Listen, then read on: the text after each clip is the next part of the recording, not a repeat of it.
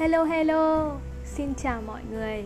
Chào mừng mọi người đến với kênh podcast của Easy Peasy. Bây giờ là 11 giờ kém 5 Và với mình thì nó cũng không hẳn là muộn lắm. Nhưng mà tầm này thì mình cũng bắt đầu nghĩ đến việc phải chuẩn bị đi ngủ rồi. Nhưng mà chuẩn bị đi ngủ là một chuyện. Còn đi ngủ được hay không thì lại là một chuyện khác bình thường thì vào tầm giờ này, cái trí tưởng tượng và cái sức sáng tạo của mình nó lại được nâng cao lên. Mình không biết tại sao nữa.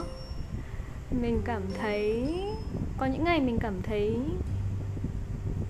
khá là ổn. Có những ngày mình chả cảm thấy gì. Có những ngày thì rất là mệt mỏi.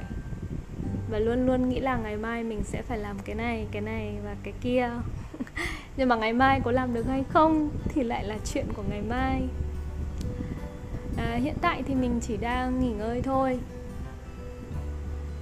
Mình có đang xem một cái kênh youtube, YouTube oh, mọi người nói là kênh youtube của một uh, vlogger người nhật tên là Chuki đấy hoặc là youtuber mình không biết mọi người nói như thế nào.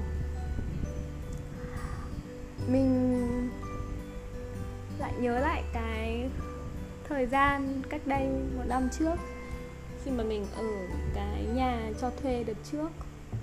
Và cũng ngồi xem những cái kênh um, youtube như thế này. Tức là quay về những cái hoạt động hàng ngày không có tiếng nói chỉ có nhạc thôi mà nó rất là thư giãn, rất là thoải mái. Và mọi người ngồi xem cảm thấy được thả mình cùng với cái cuộc sống ở đấy ấy. thì mình cũng thế, lâu rồi mình không để tâm trí của mình được thoải mái, được giãn ra. Mình lúc nào cũng rất là căng, rất là tense vì mình nghĩ là mình cần phải làm cái này, cần phải làm cái kia. Người khác làm cái này, mình cũng phải làm cái đó. Sau đấy thì được một thời gian thì mình hiểu là nó rất là khó. Vì mỗi người có một cái tốc độ, một cái con đường riêng. Không ai giống ai cả. Con đường của mình cũng khác với những con đường của những người khác. Kể cả mình, cái ngành mình làm cũng vậy, con đường của mình là rất là khác biệt với nhiều người. Thì nó, những cái thời, những cái khoảng thời gian hiện tại này, nó làm mình cảm thấy thư giãn hơn mình được sống chậm hơn. Mọi người thì rất là gọi là mental damage. Đấy, như vậy. Cảm thấy như kiểu bị phá hủy tinh thần bên trong và rất là chán nản. Nhưng mà mình thì lại ngược lại. Cái khoảng thời gian này là lúc mà mình được là chính mình mình được làm những gì mà mình muốn.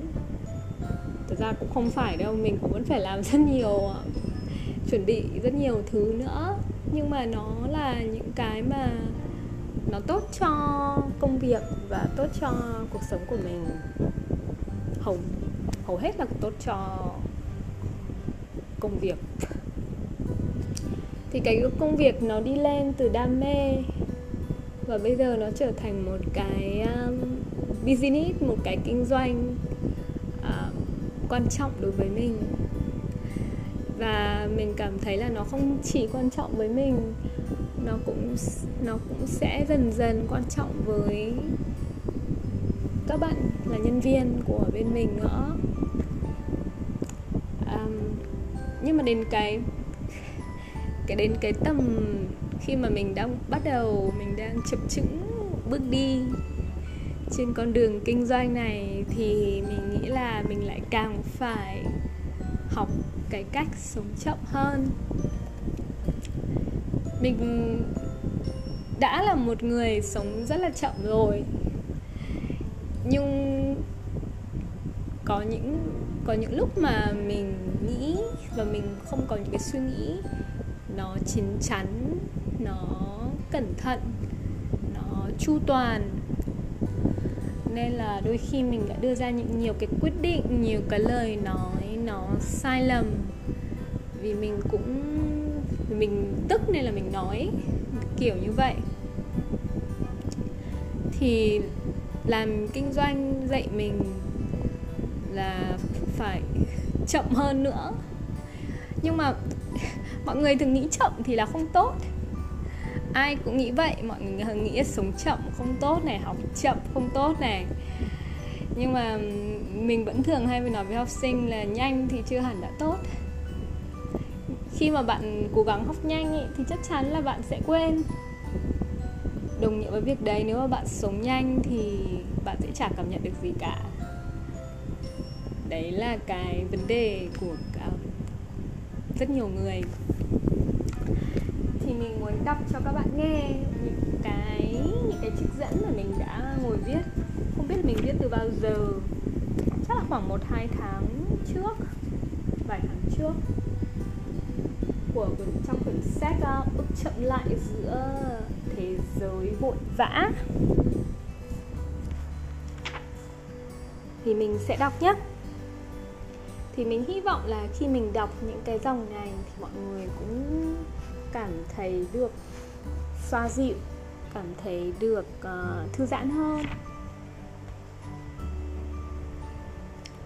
Ngữ không có nhưng vốn dĩ đã có.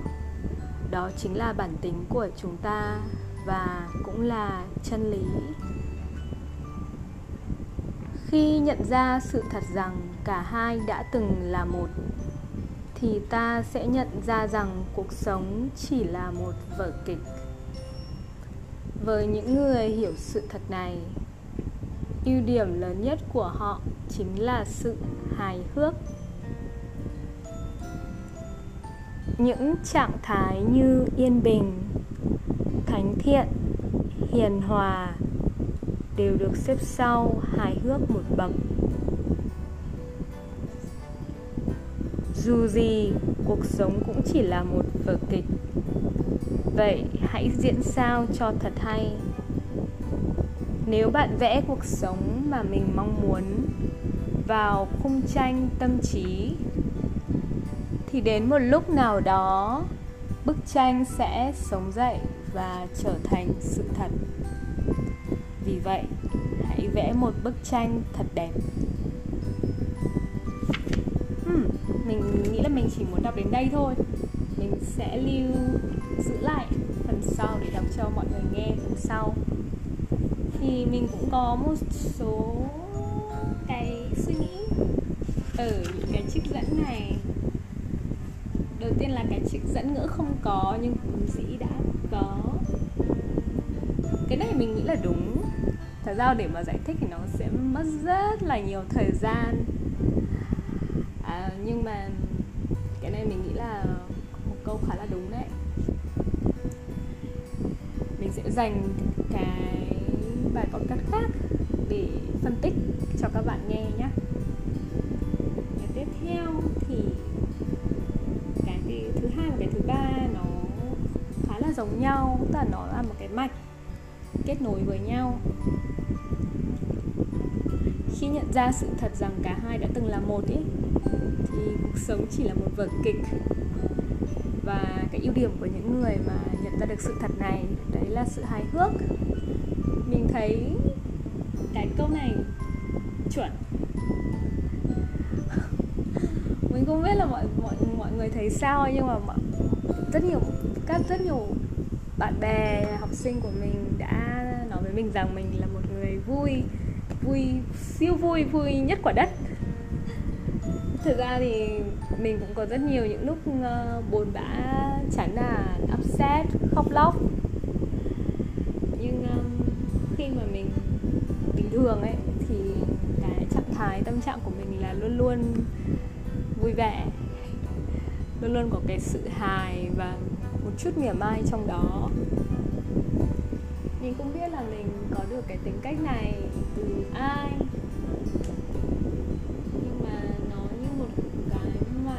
theo mình không biết là lâu chưa? Mấy hồi cấp 2 mình đã hài hước nhở? mình cũng không nhớ nữa. Đại khái là có lẽ theo năm tháng mà mình luôn luôn hài hước và luôn luôn uh, dẫm đạp lên mọi cái tiêu chuẩn khác. Thì đúng là như vậy và mọi người nghĩ mà xem cuộc sống rất là ngắn kiểu mình luôn luôn nghĩ như vậy, nó ngắn lắm. Người yêu mình thì nghĩ khác nha. Anh ấy nghĩ là cuộc sống rất là dài. Thì quan điểm của mỗi đứa khác nhau và đều có những cái lợi điểm riêng để bảo vệ cái quan điểm. Sở dĩ mình, vì sao mình nói ngắn? Vì mình cảm thấy so với những sự so với cái, cái giải thiên hà cái vũ trụ này thì với trái đất với mặt trời với các vì sao với các hành tinh thì đúng là cuộc sống của chúng ta siêu siêu ngắn mà. Nhưng với con người với chính chúng ta thì nó lại là cái sự dài nhất. Và mình hiểu ý người yêu mình vì sao anh ấy nói như thế vậy nên thì nó nó có đúng, nó có thể là một vở kịch. Và nó nên là một vở kịch. Vì sao lại nên là, theo mình thì mình nghĩ lên, nên là là vì cuối cùng thì ai cũng có, ai cũng sẽ phải kết thúc. Nó không phải là một hành trình vĩnh cửu. Chúng ta rồi cũng sẽ kiểu biến mất ấy các bạn thấy không? Và sẽ bị lãng quên. Cái này mình cũng có đọc được ở trên facebook của Base người kể chuyện.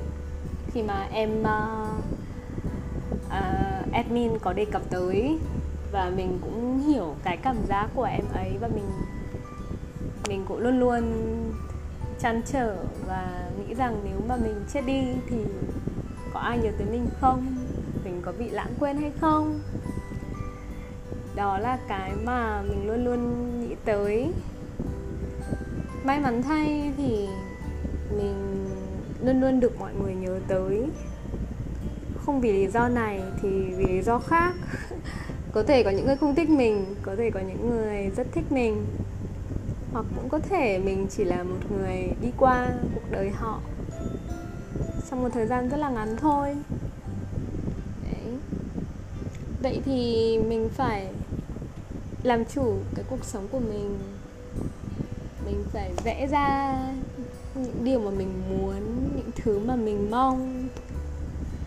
Vì nếu mà mình làm cho người khác thì mình không, mình chính mình đang tức đoạt cái sự sống được cho là ngắn nhất mà cũng là dài nhất mà mình được, mà mình được tặng